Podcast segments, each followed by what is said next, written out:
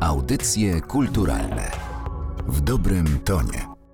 Dzień dobry. W naszej serii Design formie bardzo chciałam, żeby Państwo mieli szansę zapoznać się z obiektami z historii polskiego projektowania, które reprezentują różnego rodzaju materiały, różnego rodzaju spojrzenie na przedmiot, różnego rodzaju funkcjonowanie w naszej codzienności. Żeby były projekty, które mają zarówno wymiar bardziej taki zbliżony do granic sztuki, żeby były projekty, które z kolei bardzo myślą o funkcji, pragmatyzują. Obiekty, które były pewną ideą, marzeniem i obiekty, które wchodziły do naszej codzienności i zmieniały nasze życie na lepsze, nawet jeżeli nie docenialiśmy tego aż tak bardzo w tej naszej codzienności.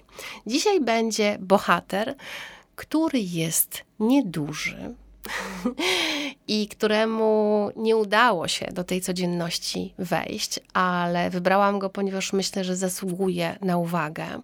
I jest to samochód, mały samochód, samochód, którego nazwa to Smyk. To jest projekt Janusza Zygadlewicza to jest kategoria maszyny i urządzenia. I to jest samochód, czyli ten przedmiot, który myślę, że do dzisiaj rozpala wyobraźnię i serca wielu spośród nas. Oczywiście samochodów jest wiele, więc pytanie, jakie samochody rozpalają akurat Państwa emocje, to jest pytanie czysto takie osobiste, ale w latach 50. idea małego samochodu, mikrosamochodu była czymś, co w ogóle było powszechnie dyskutowane. To jest idea, która zaczyna swoją historię jeszcze przed II wojną światową. Jest takie myślenie o mobilności, bo do tego służy samochód, żeby się przemieszczać z punktu A do punktu B, a potem sobie zadajemy jeszcze ewentualnie pytanie, jak my się przemieszczamy. Mały samochód był konceptem, który miał pozwolić przemieszczać się rodzinom, był też symbolem pewnego nowego stylu życia, więc w różnych krajach te małe samochody bywały różne. Janusz Zygadlewicz, siadając do projektu Smyka, a to też trzeba przyznać, że to był niezwykle utalentowany projektant stylista. Przy projektowaniu samochodów mówimy o rysunkach, mówimy jednak o pewnych takich umiejętnościach tworzenia sylwet samochodów i pamiętania o wszystkich elementach składowych, które muszą się znaleźć, bo w zespołach projektowych, jeżeli chodzi o motoryzację, to jest ktoś, kto spina cały projekt, ale mm, cały taki zespół projektowo-konstrukcyjny składa się z wielu osób i do dzisiaj jest też tak, że część tego zespołu zajmuje się zewnętrzem, czyli nadwoziem, sylwetą samochodu. Część zajmuje się wnętrzem, no i oczywiście mamy cały środek, czyli zespół konstruktorów, którzy to też spinają. Więc jest to naprawdę rodzaj współpracy bardzo wielu osób. A to, na co najbardziej zwracamy uwagę na pierwszy oka, to jest oczywiście sylweta, czyli nadwozie. I tym zajmował się Zygadlewicz i tak jak powiedziałam, miał tutaj smykałkę. To bardzo dobrze szło i tutaj jest wiele projektów, w których on brał udział, a smyk jest o tyle szczególny, że to jest samochód dla rodziny. Dla wówczas wówczas takiego proponowanego modelu rodziny, który w latach 50. z 2 plus 1, czyli dwoje dorosłych i dziecko, zmieniał się w kierunku 2 plus 2. Dwoje dorosłych i dwójka dzieci.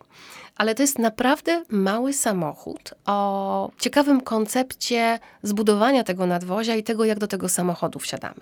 Państwo są przyzwyczajeni, tak myślę, do tego, że wsiadamy do samochodu przez drzwi. Tymczasem smyk ma otwieraną przednią część karoserii. Tak jakby maskę podnosimy razem z przednią szybą, uchylamy ją, bierzemy na siebie, po to, żeby można było dostać się do samochodu. Najpierw składamy przednie siedzenia na tylną kanapę, która jest nieduża, ale tak jak powiedziałam, jest dla dwójki dzieci, więc nie musi szczególnie dysponować jakimś obszernym gabarytem. Tam wsadzamy nasze dzieci, po czym składamy przednie siedzenia z powrotem, wsiada nasza partnerka bądź partner, a potem na końcu wsiada osoba, która będzie kierowała tym pojazdem i znowu bierze na siebie całą tą przednią maskę. To jest taki koncept, który już znamy, BMW i Seta, które powstało dwa lata wcześniej, dokładnie taki sam schemat konstrukcyjny miało. Tam był też samochód 2 plus 2, który zakładał bagaż, ale był wyciągnięty poza sylwetę, taki mały kosz metalowy, który był z tyłu samochodu. Jeżeli chodzi o smyka, nie było założenia na bagaż, ponieważ chodziło tak naprawdę o przemieszczanie tych osób. Ewentualnie co ktoś z nas by wcisnął właściwie na kolana, to można by było ze sobą zabrać. Ale to był samochód, który miał nam no, umożliwić przemieszczanie się, miał być koncepcją też ekonomiczną, co było bardzo ważne W tym projekcie chodziło o to, żeby spotkały się potrzeby użytkowników, potrzeby związane z mobilnością, potrzeby też związane z tym, że mamy rodzinę, którą mamy przewieźć e, tym samochodem, potrzeby przemysłu, który ma takie, a nie inne, niewielkie, nie oszukujmy się, możliwości wykonawcze i pewna ekonomia też konstrukcji całego rozwiązania. To dotyczyło zarówno tej części konstruktorskiej, tego, jakie jest spalanie, jakie są użyte podzespoły, jaki jest silnik, ale też i całej skorupy. I Zygadlewicz starał się, żeby to był samochód nietypowy, ciekawy, dobrze rozwiązany. To odniesienie się i to stworzenie takiego, a nie innego systemu w ogóle otwierania, to nie była kwestia tego, żeby zaproponować tylko bardzo oryginalne rozwiązanie, tylko to było borykanie się z wszystkimi problemami, które pojawiały się po drodze po to, żeby to był mikrosamochód i żeby spełnił wszystkie te warunki i mieścił się w ramach tej konstrukcji. I ostatecznie zyskujemy niezwykle ciekawy pojazd, który w tych mikroproporcjach ma też e, pewną strzelistość, pewną asymetrię, podkreśloną też kolorem. To jest samochód, który najpierw wyprodukowano w 1957 roku, tak jak powstaje projekt, wymodelowano kilka egzemplarzy, takich testowych, próbnych, tak jak zawsze jest robione, a później podpisano mm, już no, kontrakt produkcyjny, ale na zaledwie 100 sztuk. I to jest ta historia, która się wydarzyła, wyprodukowano. Trudno powiedzieć, czy pełne 100 sztuk, ale z pewnością to była ta transza produkcyjna, która została wdrożona i, i, i, poszła. I dlatego są takie egzemplarze, które istnieją do dzisiaj, na przykład Muzeum Techniki, są też w rękach prywatnych.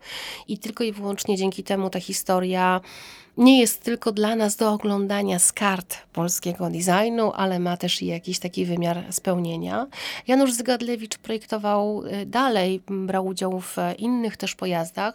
Przez wiele lat pisał dla magazynu Motor, a to było jedyne pismo w tamtym czasie, jak ktokolwiek z nas interesował się motoryzacją i wtedy oczywiście żył. No ja jestem dzieckiem lat 70., więc dlatego tak cofam Państwa w czasie, bo ja też tego nie doświadczyłam, ale jest to pismo bardzo ciekawe, które też znam już z późniejszej oczywiście lektury, które donosiło o różnych wydarzeniach motoryzacyjnych, o nowych projektach, zarówno naszych rodzimych, jak i też e, zagranicznych. Ja długo się wahałam, jaki projekt z kategorii motoryzacja dla Państwa e, wybrać. Wybrałam Smyka bo bardzo wpisuje się też w ten moment, w ten czas i w potrzeby ludzi. Nawet jeżeli nie udało mu się wejść do codzienności, to to jest niezwykle ciekawie od strony formalnej, takiej stylistycznej, zaprojektowany pojazd i bardzo dedykowany pod to, jak ludzie wtedy żyli, ich styl życia i to, jak mógł on się wpisać e, w codzienność. Plus oczywiście też mam takie poczucie straty, że mielibyśmy taki nasz mikrosamochód, który jeździłby e, po ulicach. Mieliśmy też inne, był Mikrus, który może miał ciut więcej szczęścia, ale też nie do końca był Gacek. Historia polskiej motoryzacji, tak jak wiele innych przedsiębiorstw w PRL-u, to są oczywiście państwowe przedsiębiorstwa, więc tutaj bez gospodarki wolnorynkowej, bez wielu takich mechanizmów, którymi gospodarka wolnorynkowa się rządzi, to często blokowało, powiedziałabym, pewne sukcesy. Natomiast mamy dużo udanych konstrukcji i tak przy tej okazji pozwolę sobie tylko zwrócić Państwa uwagę już bez wnikania w szczegóły. Na przykład w torze ikoną polskiego projektowania jest również samochód Star. Może nie nie wzdychają Państwo na jego widok, ale on jeździł na całym świecie i to był jeden z naszych największych komercyjnych sukcesów i również wizerunkowych. I to był polski projekt i polskie wykonanie i samochód, który wjechał wszędzie i robił bardzo dużo, jeśli nie prawie wszystko. Mamy oczywiście Syrenę. To był ten samochód, który poruszył Polaków, który nas zmobilizował.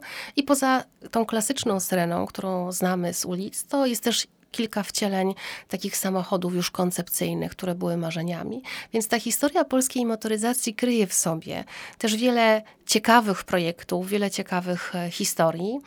I chciałabym też, żeby Państwo zwrócili uwagę, że maszyny i urządzenia, których używamy na co dzień, za nimi stoi też praca projektantów i często wielu osób, i tak samo pomysłu idei, Niejednokrotnie wymaga to więcej pracy, ale przede wszystkim jest takim odniesieniem do tego, czego w danym momencie i czasie potrzebujemy. Samochody się zmieniają, bo my się zmieniamy, i dlatego dzisiaj jeździmy inaczej. W ogóle przedmioty się zmieniają, bo my się zmieniamy.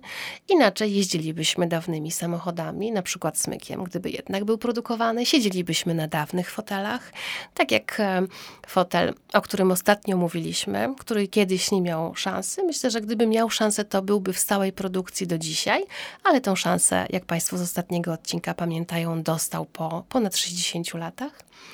Zmieniamy się, a w związku z tym zmieniają się też nasze projekty i nasze rozwiązania. I pozostając w takim klimacie tego designu, który naprawdę spełnia się na co dzień, dzisiaj pokazałam Państwu takie nie do końca zrealizowane marzenie, ale za tydzień, jak się spotkamy, to zaprezentuję projekt, który myślę, że doskonale Państwo znają. Będzie pewnie mniej zaskakujący niż dzisiaj smyk, ale mogę Państwu już dzisiaj obiecać, że moja opowieść o nim będzie w kilku miejscach również zaskoczeniem. Do usłyszenia. Audycje kulturalne w dobrym tonie.